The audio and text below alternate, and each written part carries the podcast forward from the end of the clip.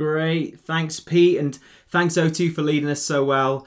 Uh, it's been great to be able to just sit and sing for once this week, which I've been loving. Um, if you're someone who's tuning in for the first time today, uh, my name is Malk. I'm the assistant pastor here at Trinity Church Manchester, and you are joining us uh, in the middle of our Ephesians series. So, we've been seeing week by week as we've been going through this book together how the gospel story, the story of the good news of Jesus, how the gospel story can be our story, how his story can be our story. And we've been unpacking each week how the gospel shapes, radically shapes our stories today. And last week, if you were with us, you'll remember we were looking at how a, a part of knowing Jesus, uh, a part of being in Christ, means that we experience true unity unity with Jesus and unity with each other. And we're, we're kind of carrying on um, with that theme today. You're going to see as we go through this passage how we are kind of following um, Paul's train of thought here. But here's the big point. I'm going to tell you the big point right at the beginning. So if you zone out, help hopefully uh, help you tune back in. The big point of today's passage is this: If you know Jesus, you know truth. If you know Jesus, you know truth, and truth must be continually shaping our stories and how we view each other as well. So let me pray and we'll jump straight in. Father, I ask that today, please, uh, would the words of my mouth be pleasing in your sight? God, I ask that um, as we unpack this passage together, that your word would go out, it would shape lives, it would change hearts. And Lord Jesus, that all glory would be given to you. And we pray this in your name. Amen. Here's the thing I love a good story. No doubt you love a good story too, as well. In one way or another, we are all story people, aren't we? That's why uh, most of what we consume on Netflix or Amazon Prime is, is all story based, whether it's a series or a movie. We love sitting on our on our sofas and watching on the telly different people's stories unfolding and how those different stories interact with their stories. We love following different characters and seeing how things unfold. I mean, even if you watch something like uh, Great British Bake Off or X Factor, it's all story based. You know, this is the story of this contestant, and we we love uh, seeing people's stories, seeing behind the scenes there. Even if you're watching something like a bit more educational, uh, have you noticed it's nearly always story in a story format? So just think of um, David Attenborough and his life series. It's all stories. We are we're, we're normally learning about nature through following the story of an animal or the story of a raindrop and how it goes around the world. You know, here we see the mother emperor penguin as she begins her perilous journey across the Antarctica. You know, we're story people. It's is how even when we learn we, we love stories we're story people. It's just the way that god has made us to be.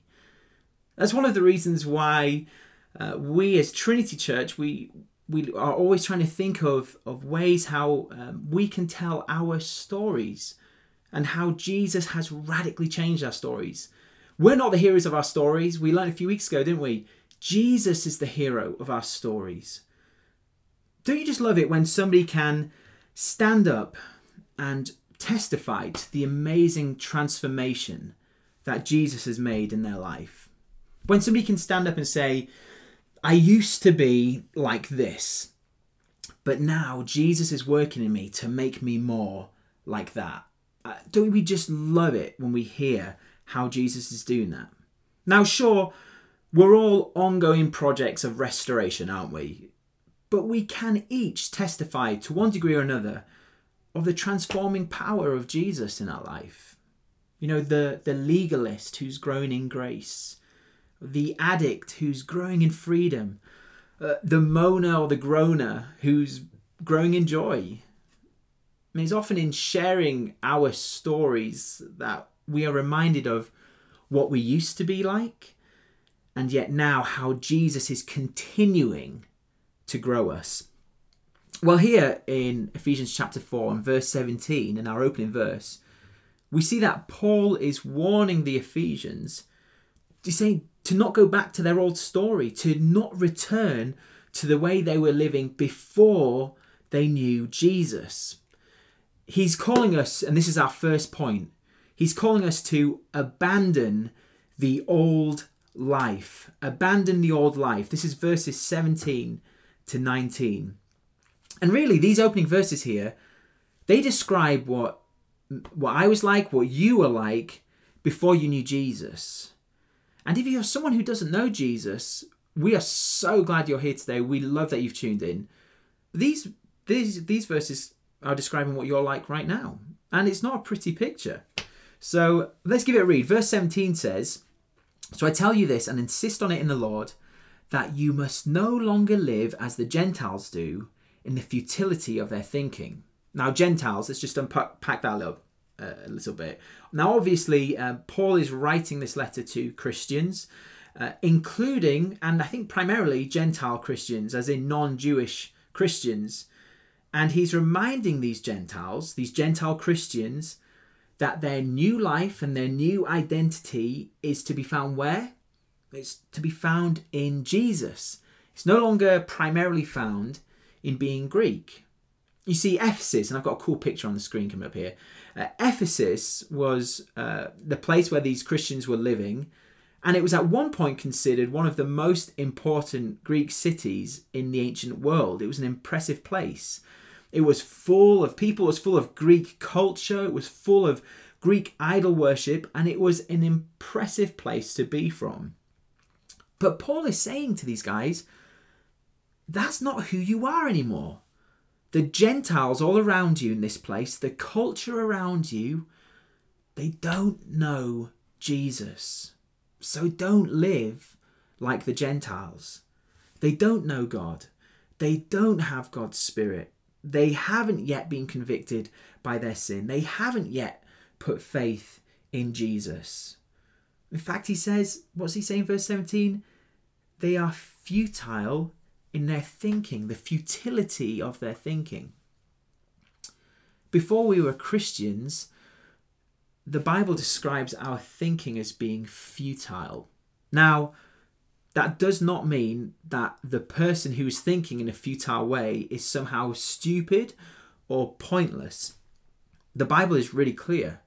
Every life, no matter how young, how old, where you're from, no matter how simple, every life is fearfully and wonderfully made. That all people of all ages, of all nations are all made in the image of God.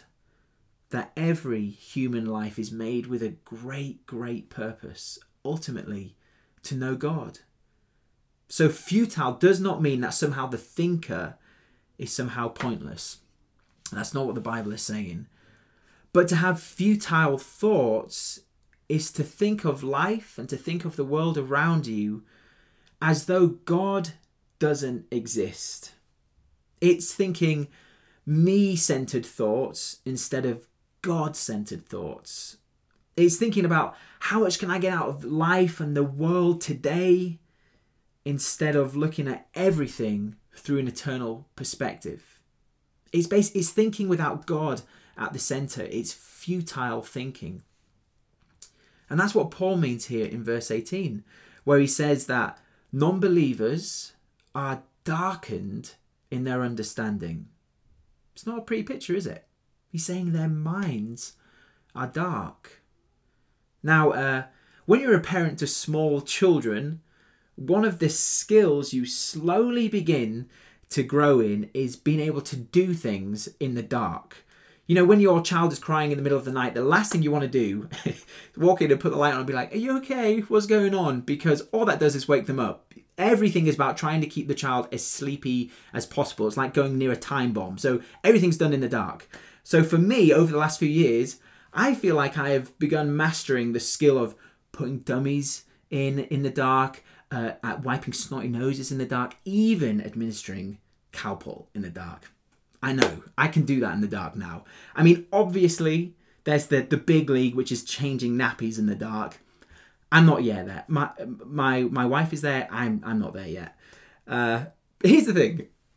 Even the smallest little bit of light in those situations when you're trying to do anything in the dark, even the smallest little bit of light makes all the difference, doesn't it? So for me, uh, th- we've got those little glow in the dark stars in the girls' room. You guys all know exactly what I'm talking about because we all had them when we were kids. And just those little bits glowing, they make all the difference in a pitch dark room. But Paul is telling us that before you were a Christian, your mind was dark, pitch dark. That there wasn't even a, a spark, there wasn't even a, a plastic glowing star of true light. You were unable to see the truth about God, the truth about the world, the truth about who you are. The Bible says that before we knew Jesus, your understanding of life and of the world was completely lost because you did not know the light and the life and the love of Christ.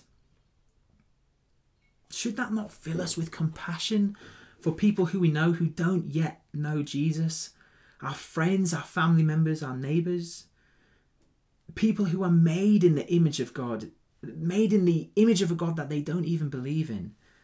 People who are made for a purpose which is literally infinitely better than the one they're living for right now.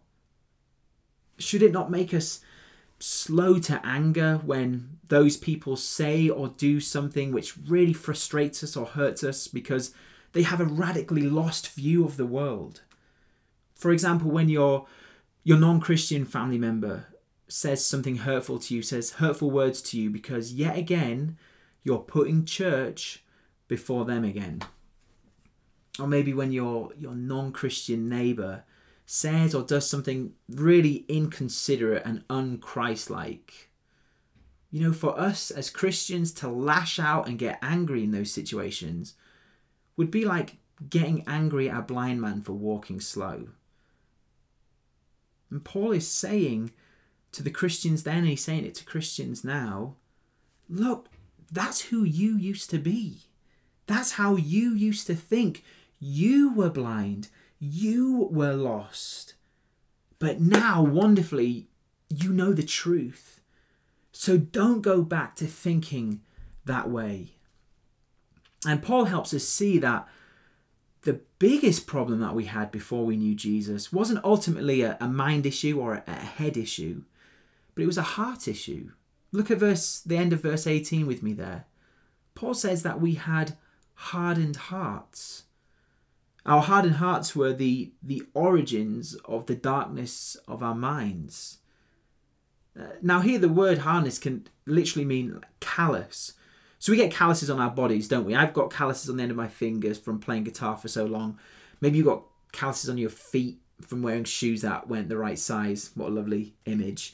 Uh, we know what it is. You have something rub away and damage the skin. It makes the skin hard, doesn't it? Paul is saying that was the condition of our hearts.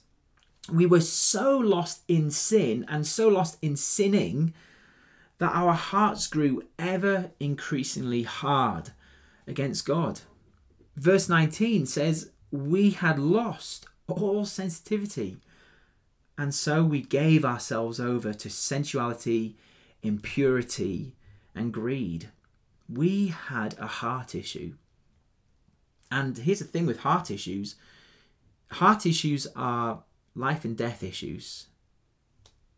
Because of the hardness of our hearts and the darkness of our minds, we were, verse 18, separated. Separated from one another, but ultimately separated from the life of God.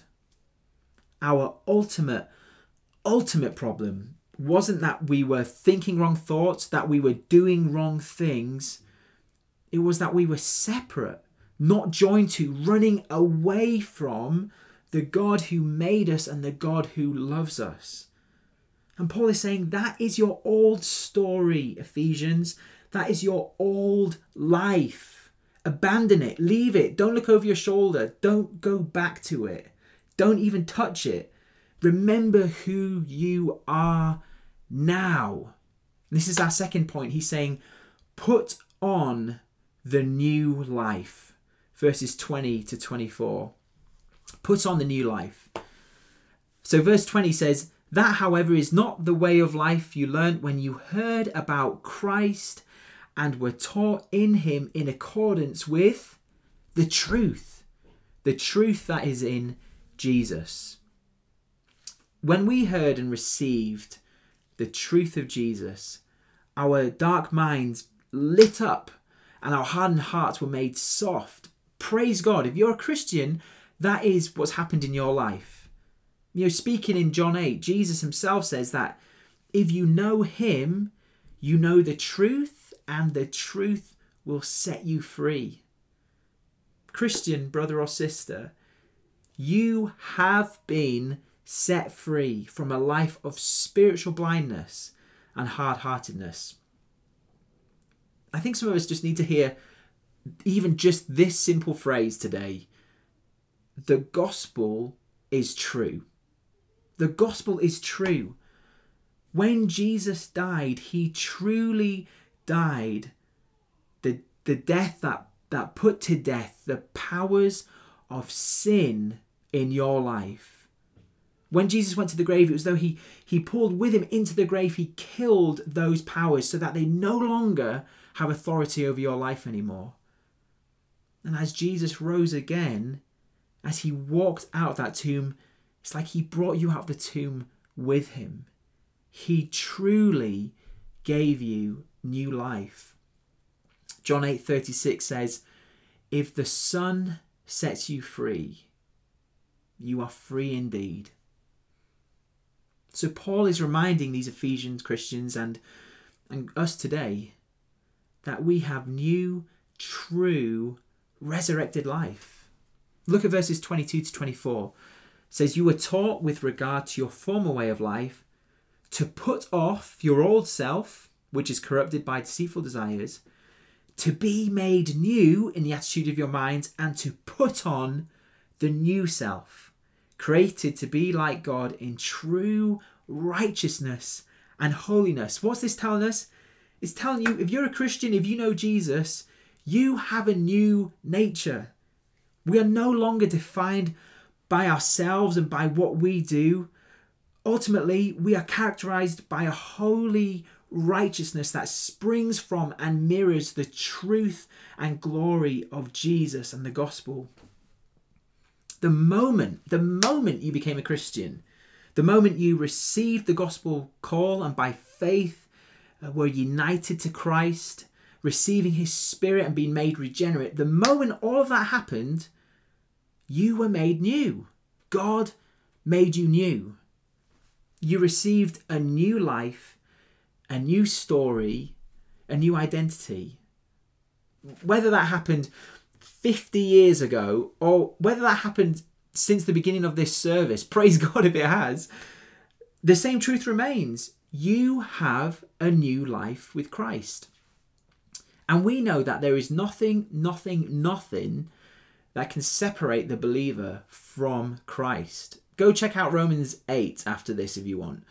Not even death can separate us from Jesus. You know, to, to be a Christian is to belong truly, fully, wholly, eternally, and forever to Jesus. He will never let you go. So, if all that is true, and it is, if we have experienced new life in Jesus once and for all, then why is Paul telling these Ephesian Christians to put on the new self? If they've already been made new, why is he telling them to put something on? If it's already happened, why is he telling them again?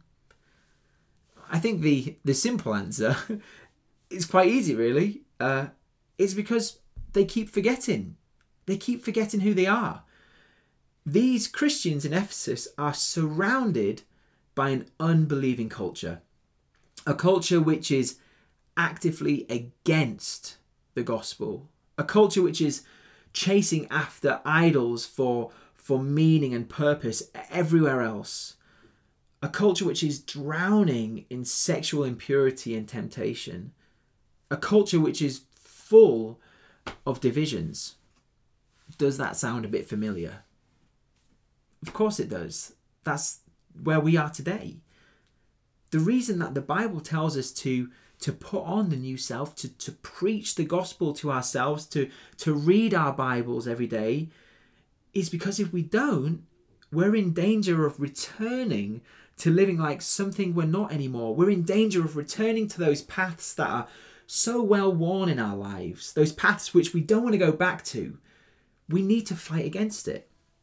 We can easily begin thinking and living like our old selves. Verse 22 our old selves, which are corrupted by deceitful desires. Those desires which always promise joy, always promise satisfaction, but they never, ever, ever live up to those promises. So, wrong desires of money, which just leads to greed, wrong desires of sex, which just lead to shame.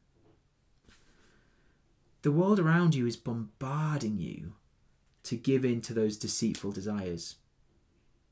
So, how do you combat such a deceit? Well, it's with the truth, isn't it? It's with truth. Brother or sister in Christ, you know the truth. You know Jesus. And not only has Jesus brought us into union with himself, he's also wonderfully brought us into union with his people, the church, with each other. God has given us one another. Isn't that an amazing biblical truth? He's given us one another to be reminders of the new life that we all now share in Christ.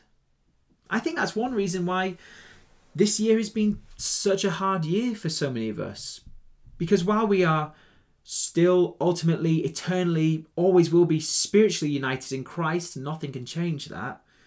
Still, we've been desperately missing each other this year, haven't we? It's been eight months now since we've been in a church together.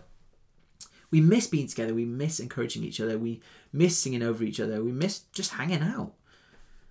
And that's why it's so important that we we make every effort we can to, to tune in on a Sunday to receive God's word, even though it's on a Zoom Zoom call, to join in and uh, contribute at small group, to come along ready and, and prepared to to not only receive but to give as well. That's why it's important that we attend our prayer meetings. You know, these are all means of grace that God has given to us to encourage one another as we gather around His Word, as we gather together. To encourage one another and to combat the deceit and the lies that are all around us, which are constantly trying to pull us to live the old life again. In Jesus, we have each been given new life. And so now we need to put on and we need to wear that new life. And this is our third and final point. And it's simply this get dressed every day. This is 20 verses 25 to 32. Get dressed every day. I think this might be one of the my best headings I've come up with so far. If you don't remember anything else today, remember that. Get dressed every day. Here's the thing kids are kind of gross, aren't they? You don't need to be a parent to know that. Kids are a little bit gross. Uh, I used to be really involved with helping lead on a load of different summer camps each year. And uh, one of the ongoing challenges when you're a leader on a camp, uh, especially you know, if you're not a parent, is just getting these kids who are not your own to wash, brush their teeth, and change their clothes. That's the big challenge every year one time I was on a camp and one of the leaders, uh, not me, another leader, he clearly forgot to encourage his kids to do this, and one of the the boys that he was responsible for wore the same set of clothes the entire camp. So when his parents came to pick him up, they literally opened his suitcase. All his clothes were still folded up with old notes from his parents. He hadn't even opened his suitcase. I never did that. Obviously, the thing to do is to get the kids to change at least on the day when their parents come to pick them up. So it looks like they've at least changed once. The point is this the Christian life is one of getting dressed every day. In the same way that at the end of, of a day, we take off what is old and the next day we put on what is new, the Christian life is a daily act of taking off the old and putting on the new. Because while the old self, the old nature, the old you, while that has received uh, death's blow at the cross of Calvary, we know that they are not yet fully dead. They are still clinging on. They still rear their head at various times throughout the week, don't they? Killing the old self is a daily fight. We it's a fight we must take on, and it's a fight that actually we're all in together. Look here at verse 25. Therefore, each of you must put off falsehood and speak truthfully to your neighbour, for we are all members of one body. Paul is again here, he's highlighting that we are no longer separated like we were back in verse 18. We're no longer separated from Christ or one another. Instead, we are we are now people who belong together in unity. And you see what Paul? Uh, you see what Paul says is one of the first things to change when we when we put on the new life. He says it right there, verse twenty-five, that we speak truthfully to one another. As people who now belong together, we should not rob one another of truth by speaking lies to each other. A mark of being a Christian is that we are honest with each other. You know, one of the primary ways that I find success in killing the old Malk outside of, of prayer and sitting under the word and studying the word, one of the primary ways that I find uh, most effective in killing the old Malk is through honest, authentic, accountable relationships. You know, those relationships where I know the person loves me enough to ask me really hard questions and I have to answer those questions truthfully. That's why I'm really thankful for Pete and I'm really thankful for Caleb. I have that kind of relationship with those guys. The question to you is do you have those kind of relationships? Because if you're a member of Trinity Church, there's no reason that you shouldn't. God has given us one another to help get dressed every day. And Paul goes on to, to summarize in practical ways uh, how we can do that, how we can get dressed every day. So, verse 28, Paul says, instead of living a deceitful life of stealing, he says, do something useful, do something useful with your hands. Now, this truth doesn't only apply to people who, you know, if you have a past of, uh, of um, shoplifting or burglary, it's much broader than that. Are you, right now, Christian, are you stealing someone's reputation? by speaking ill of them? Or are you, in a sense, stealing sexual gratification from someone who isn't your husband or your wife by the way that you're looking at them? Or are you, in another sense, stealing from someone uh, growing as a Christian because you're not speaking out and lovingly challenging them on something? Paul says, get dressed and be useful. Get dressed and be useful. And here in verse 29, Paul gives us practical advice as to how we can help each other get dressed every day, how we can help each other put on the new self every day. He says in verse 29 instead of unwholesome talk, we should use our words to, to build one another up. Not in like a, a pseudo superficial sense where we all just get along and everything's fine, but actually in a true biblical sense where we we lovingly encourage one another, where we we laugh where, where there's laughter, we mourn where there's mourning, where we lovingly challenge each other. We help each other get dressed every day. And as you do that, we find here that, that the lists of sins that are mentioned in verse 31, which are all indicative of the old you, they continue to to grow weaker and weaker and weaker as we get dressed every day. And let me just wrap things up and begin to close with this.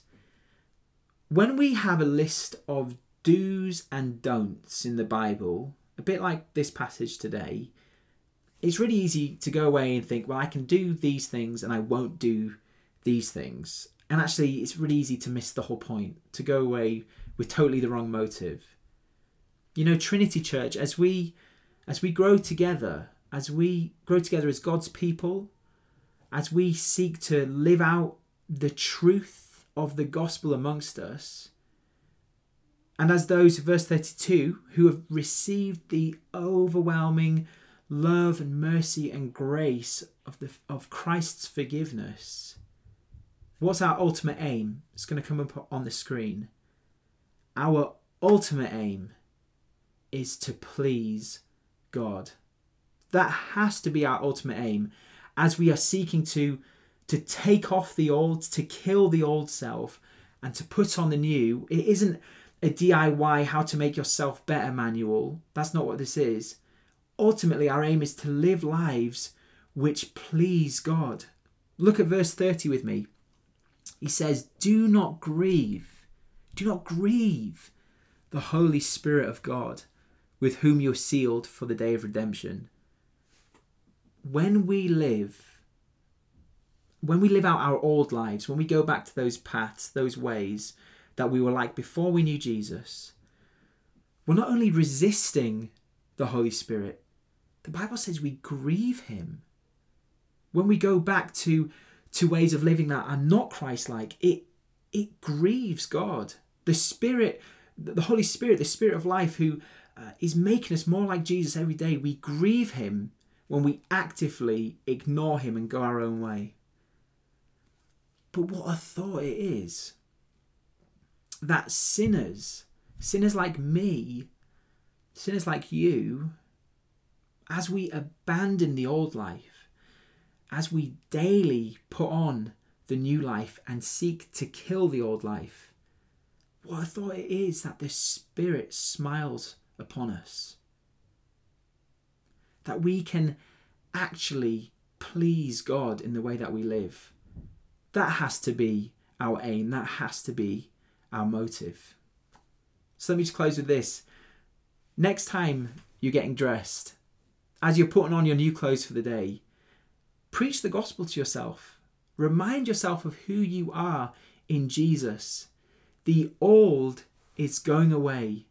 The old you, though they, might rear their head at times, you have been given power to kill the old self, to put on the new, and to be able to truly, really please God. What a thought. Let's pray. Father, thank you for your grace. Thank you for your mercy. Lord Jesus, thank you that you came down to rescue sinners like us, to give us new life, so that we could say no to sin and yes to living for you. And Lord Jesus, we ask that this week, please, would you help us? Help us to truly believe this message and help us to actively do something about it. As we put on the new self every day, Lord Jesus, would you make us more and more like you? Spirit of God, would you sanctify us, change us to be more like the Son? And Father, we thank you that you are a patient God. Thank you for, for all that you have done for us, all that you have forgiven. And Lord, we pray that this week would be a week where our eyes are firmly fixed on you. We pray this in your name. Amen.